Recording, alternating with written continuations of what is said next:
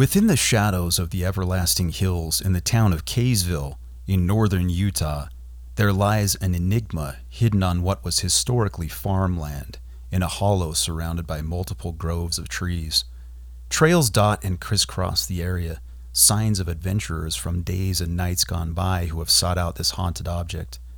It's only really accessible at this point by trespassing through the yards of surrounding houses, as the area has filled in densely with residences in recent years. It's an area filled with large homes, mostly upper middle class. The object has several different origin stories, few of which are completely substantiated, and most of which are urban legend and folklore, which adds to the allure. Going near it, even in the daytime, can bring a feeling of dread that is hard to quell or put a finger on. This is Saints and Sinners True Crime and the History of the West, the mysterious appearance of Kay's Cross.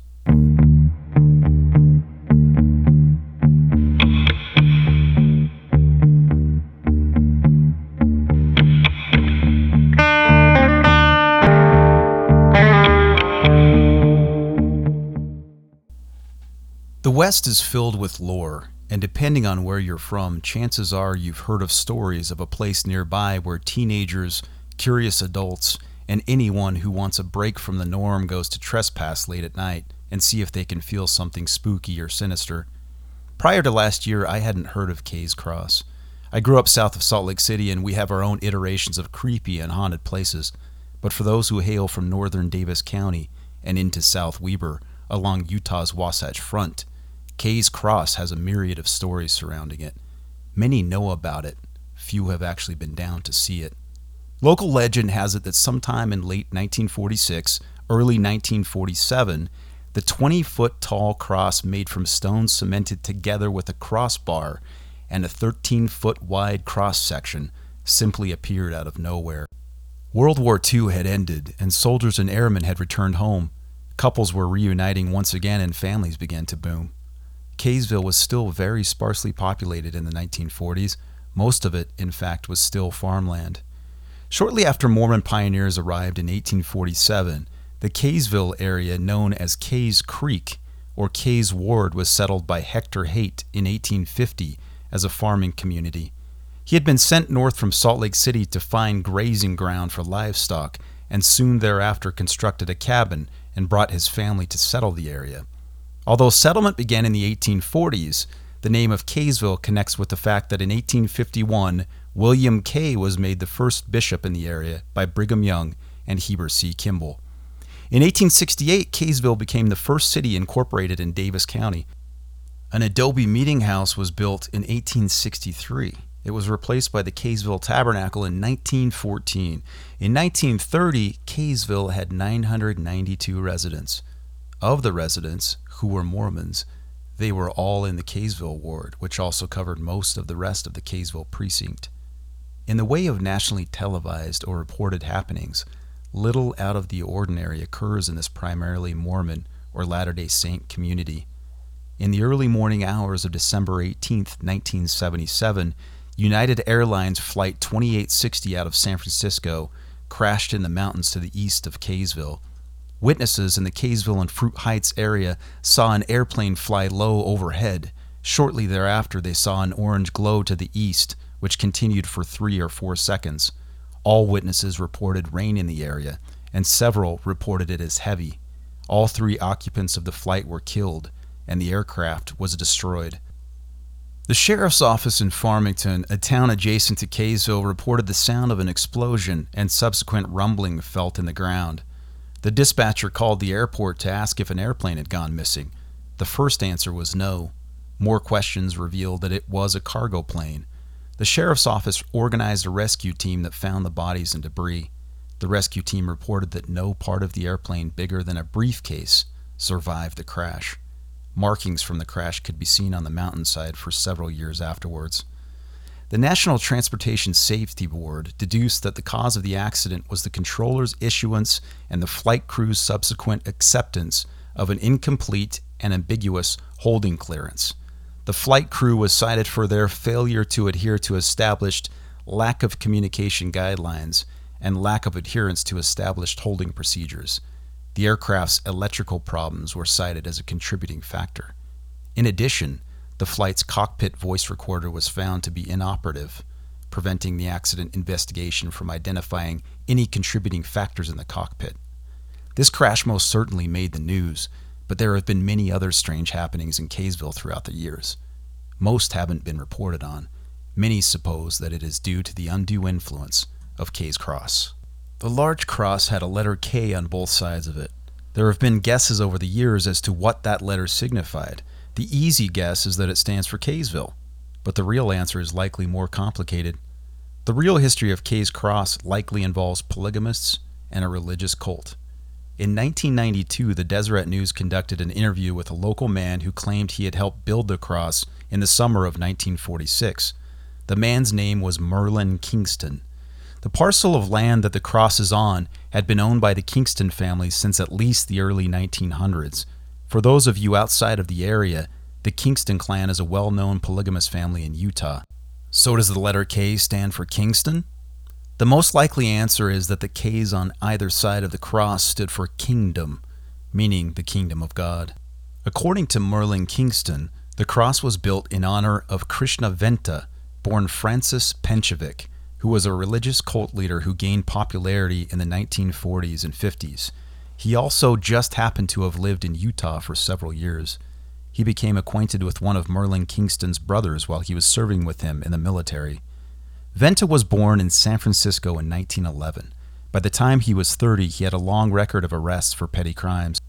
In fact, his early life mirrored very closely the life of Charles Manson before the Manson family was formed in California in the 1960s. One of the crimes Venta committed was sending a letter that was perceived as threatening to Franklin Delano Roosevelt, the President of the United States.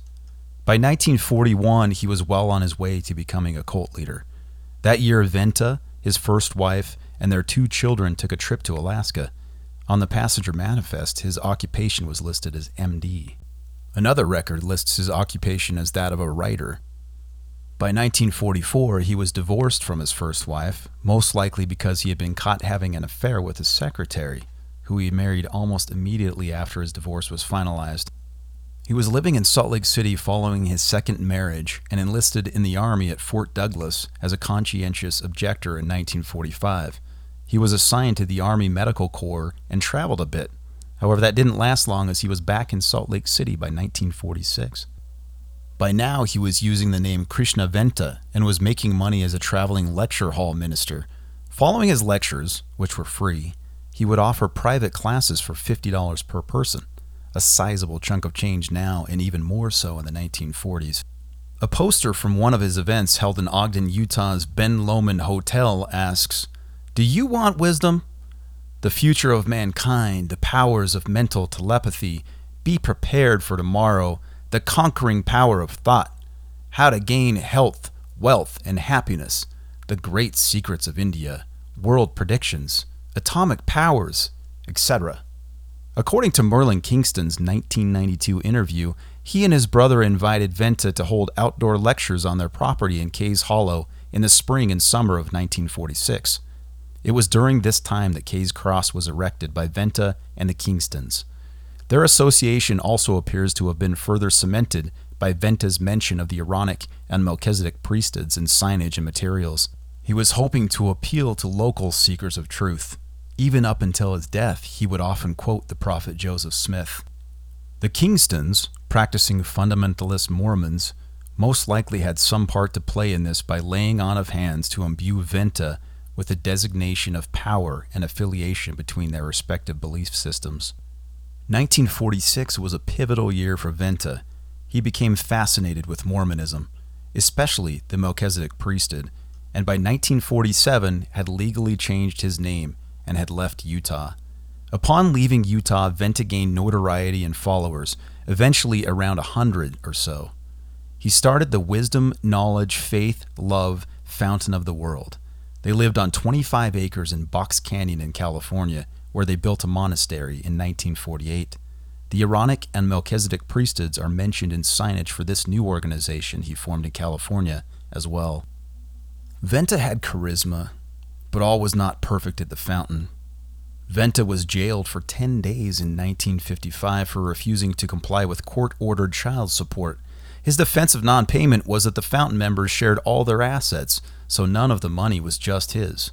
He had a penchant for gambling and was known to make frequent trips to Reno and Las Vegas. He spent a lot on travel, and in fact, once went to London and then to Rome to try to meet with the Pope. For a man with no money of his own, Venta lived quite well. His grand cult plans came to a shocking end in December 1958.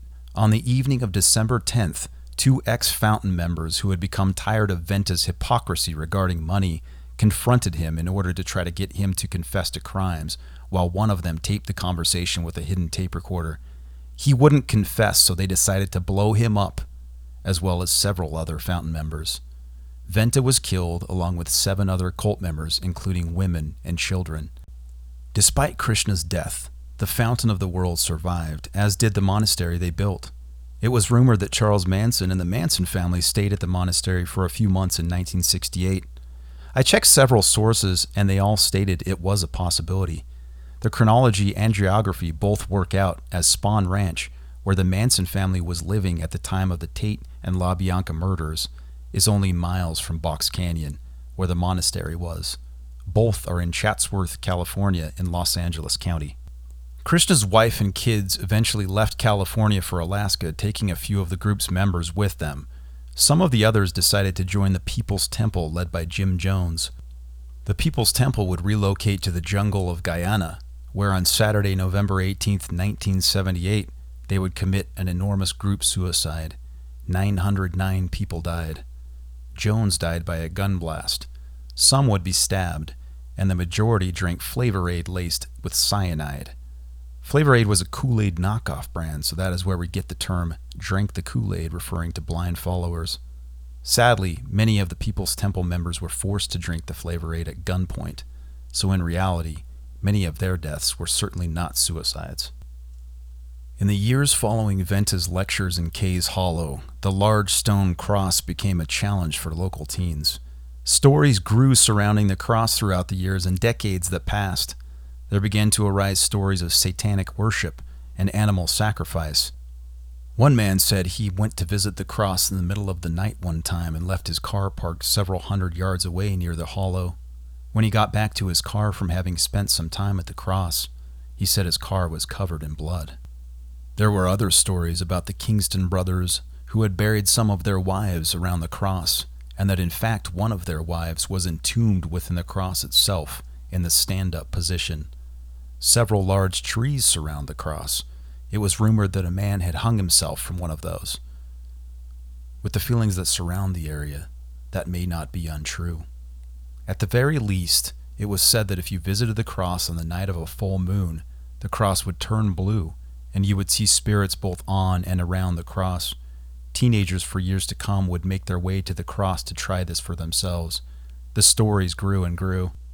The legend would be kicked up a notch when, on the evening of February 15, 1992, an unknown party would place dynamite both on and inside of the cross, and it was blown up in a very similar fashion to Krishna Venta, the man in whose honor it was built. The truth in this case, as it often is, was much stranger than fiction.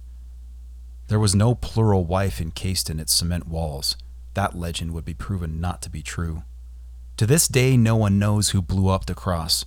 Some have thought that it might have been members of the Kingston family who were tired of dealing with trespassers on their property. If that is true, it's ironic, as it was members of their own family who constructed the cross in the summer of 1946. Growing up 35 minutes to the south of Kaysville and Kays Hollow, this crazy story had never been presented to me. As I said before, every area seems to have its local legend. I heard about the cross for the first time last year, and as soon as I found out about it, I knew I had to go see it for myself.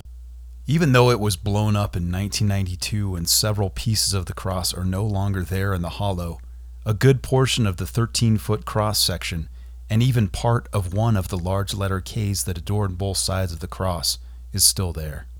In early November of last year, I hiked on Antelope Island with a date named Sarah, and I told her about the cross. She knew she had to see it as well. We began a Google search for the cross's exact location and drove to Kaysville that night. It was raining that day and a fitting time of year to see the cross for the first time. Halloween had just passed, but there was still that feeling in the air of adrenaline and excitement regarding a potentially haunted place. Kays Hollow is very near the Kaysville Cemetery. It's also near a school and is surrounded by rows of houses and a farm, likely the farm of a modern day member of the Kingston family. Our search online had shown us that there could be one potential access point through a farm to the west of the hollow. We drove slowly down a long dirt road. Before we knew it, we were passing old tractors and farm equipment. It was very dark. A moment later, a man walked up to us and knocked on the driver's side window. I rolled down the window and he asked, What are you doing? We admitted we didn't know if we were on private property or not, but we would gladly leave if this was his land. We left, but were determined to find another way to the remnants of the cross. There's a school nearby with a tall chain link fence and barbed wire at the top of it. We pulled up to the fence and decided there had to be a better way. We didn't want to blatantly walk through someone's backyard to get to the hollow, but we were nearly antsy enough to see the cross that we would have done just about anything at that point. We found a dead end street with a small fence at the end of it, small enough to climb. Romance could have potentially been in the air, but it was hard to think of romance when we knew Kay's cross loomed in the distance. We made our way to the other side of the fence. We knew we were close. We walked behind the back fences of several large homes. Families were having dinner together, some were watching TV. We continued on. Our flashlight darkened so as not to be seen. In the hollow, there are several dirt paths, and we would descend down one path and crisscross to another. It would not have been difficult to get lost. Something led us to the cross a tangible, thick fog, a presence. We climbed down one final steep, muddy, rain drenched trail. We nearly both slipped and fell. I turned our flashlight on and tilted it up, and there it was the large cross section of Kay's Cross. Large rocks of lime green, brown, and tan encased in cement. A huge metal support bar that was once inside the cross was now exposed and jagged, sticking out from the cross. We shined the light around, and there were several circles of rocks in about a 100 foot radius near the cross, likely where fires had been lit, possibly by devil worshippers or at the very least by vaping teenagers. I have audio from that night. My mind nearly drew a blank as I was overtaken by the feeling of that place. Even my use of adjectives was relegated almost exclusively to the word creepy. Very few other words came to mind in that moment. The mood of the cross had overtaken me. Forgive the sniffling. It was early November in the rain. Listen as we explore the cross.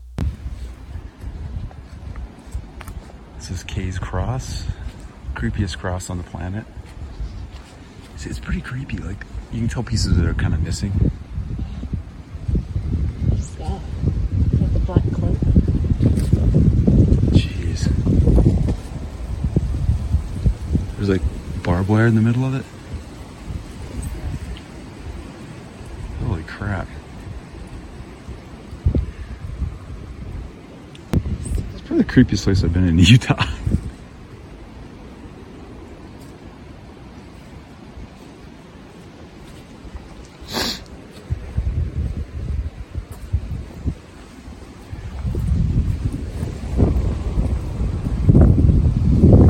Such a weird place to put it. It's the cloak of the spirit that Oh, it is. runs around. And what did it say? That it captures lovers and kills them? Makes them pay for their sins. Yes. That's a big cross because this is just the cro- top section.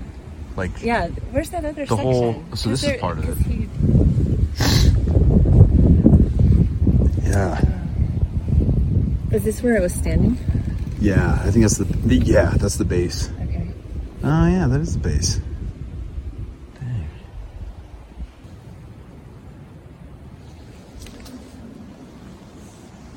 So yeah, he had that bar that was holding it up.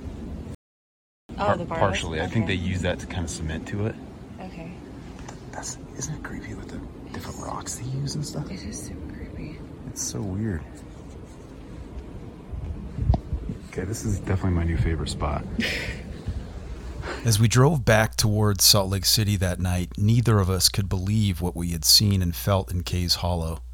We drove to the old mill in Cottonwood Heights, an old paper mill constructed in the 1880s with a slew of stories of its own. Weeks went by. I continued to research the cross, still amazed by its very existence. About three weeks later, I was leaving Salt Lake County, headed north with my friend Derek. We had plans to do some exploring and hiking that day in northern Utah. We were headed to Promontory Point, the place in Utah where the first transcontinental railroad in the United States was officially completed on May 10th, 1869. Derek is a railroad and train enthusiast, an expert, in fact. I told Derek about the cross. Without hesitation, he wanted to see it as well. We pulled off in Kaysville and headed for the hollow. This time in the light of day, we parked and walked down that same dead end street and crossed the same small fence.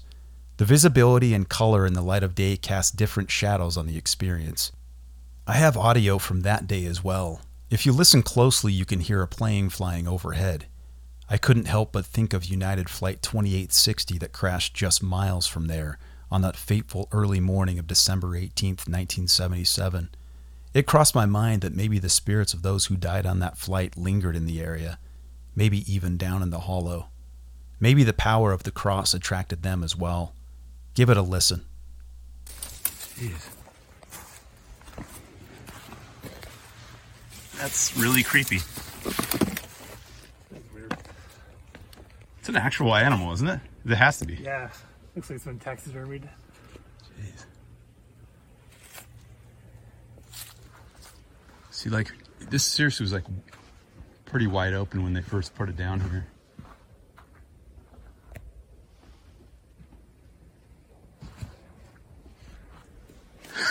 it's really creepy.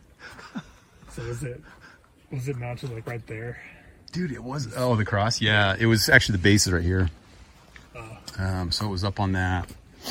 And I'm thinking when they blew it down, so the base is here. Uh, I'll show you a picture right after it happened. Like half of it's missing. You know, maybe at least half of it's missing right now. But you figure how big it had to be because this is the horizontal piece. Oh, I see. So I mean, dude, the vertical piece was, it was like 20 feet tall. You know, at least twice as tall as that horizontal part. So the K, I think that's part of the K up on top right there. It's like maybe that section right there. Oh yeah. I don't know. I'm trying to figure out where the K was because I think I heard some of that's still here. And then just that crossbar was was there to hold it up. It wasn't really sticking through the middle of it, but it was sort of cemented to the side of it. Like an old rail. That's probably what that is, huh? But no, this. So when we came here before, that cloak was there. The the bear wasn't, and the and that thing wasn't.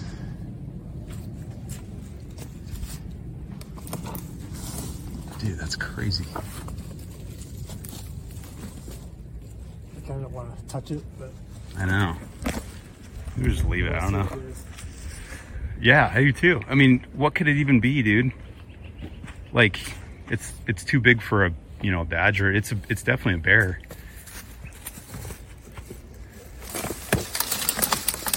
Okay, yeah. dude, it's got its. Jeez, It's pretty random thing to bring down here. that's really creepy. Jeez, the thing about that is it's like for somebody to put that there, that's more than just a joke. It seems like it's somebody that legitimately believes in something. Yeah. There's a story behind that cloak. This time on a Saturday in late November, we could see that there were other objects in the hollow that I'm certain carry their own legends. Rumors are that there is a well in the hollow that had served for a location of concealment for the murdered wives of the Kingston men. They were said to have disposed of some bodies there. We never found the well. We did find, however, a bear carcass that had been placed on top of the cross. It appeared to have been a small black bear, but it also appeared that a taxidermist had bleached the bear white. There was a cloak draped over the cross as well. There were several packages of flannel wrapped in sticks. It reminded me of the Blair Witch Project, but this time it was real, our own personal found footage experience. There was a large arch in the hollow with a clown face on it. We walked through the arch. We stood on the cross. We moved the bear carcass. Will any of these acts bring curses upon us? That might not be too much of a stretch. After all, Krishna Krishnaventa was blown up by dynamite over a thousand miles away from the cross. Decades before, he had passed through the hollow, and he likely thought he would be fine as well. The cross was destroyed by dynamite, but still remains, and its legend has only grown stronger with time. A reminder of the hollow in Kaysville, where the paranormal meets the physical world and leaves in its wake terror, worry, bewilderment, and wonder. I'm Chad Mortensen. Thank you for listening to Saints and Sinners True Crime and the History of the West.